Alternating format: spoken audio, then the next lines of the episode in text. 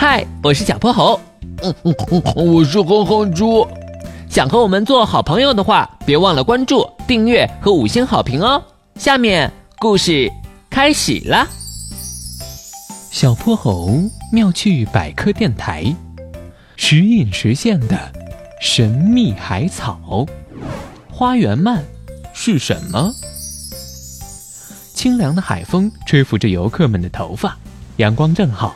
猴爸爸带着小泼猴和哼哼猪来到了海边。小泼猴和哼哼猪在海滩旁玩了好一会儿，还是觉得不过瘾，决定去海底看看。小心点啊！放心吧，爸爸，我跟哼哼猪已经去过很多次了。穿戴好潜水设备后，小泼猴和哼哼猪一块儿进入了海里。这次他们选择了离岸较近的潜水区，阳光直射到海底的细沙上，留下点点的光斑。他俩一会儿和小鱼比赛游泳，一会儿在珊瑚堆里捉迷藏，玩得不亦乐乎。哼哼猪，你看那是什么？顺着小泼猴的手指，哼哼猪看到前方的沙滩上有一幅奇异的景象，那里长着一片稀疏的海草，它们灵活地摇曳着身体，任意摆动，看起来就像跳舞一般，错落中带着一丝整齐。天哪，这简直和歌里唱的一样哎！像一棵海草，海草随风飘摇，海草，海草，海草，海草，浪花里舞蹈。哼猪，你可真是个移动的点歌台啊！走，那我们过去瞧瞧。小泼猴和哼猪一点点向海草靠近，然而，就当他们要看清海草的真面目时，所有海草瞬间缩回了土壤里。咦，海草呢？不不不，不见了！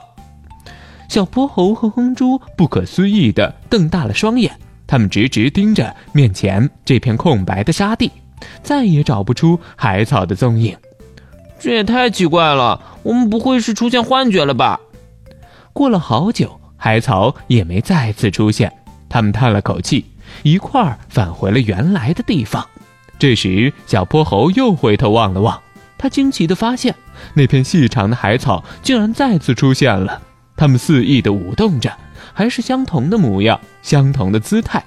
小泼猴擦了擦眼，再三确认自己没有看错。可等他们再次靠近，结果又和刚才的如出一辙。妈妈呀，今天真遇着怪事了！小泼猴和哼猪的身上已经起了一层细密的鸡皮疙瘩。他们不再留恋海里的美景。立刻回到了岸上，小泼猴把这个离奇的遭遇告诉了猴爸爸。谁知道猴爸爸听完笑了起来：“哈哈哈哈你们遇到的压根儿不是什么海草，啊，那是什么？那是花园鳗。花园鳗的体型细长，平常下半身埋在沙地，只露出上半身在水层中啄食浮游动物。随着海流晃动，远远望去，好比花园里的草在随风摇摆。”但他的警戒心特别强，只要稍微有人靠近，就会立刻钻进洞里。原来花园鳗们比我还胆小啊！以后要是再碰上他们，我们就远远看着吧。今天的故事讲完啦，记得关注、订阅、五星好评哦！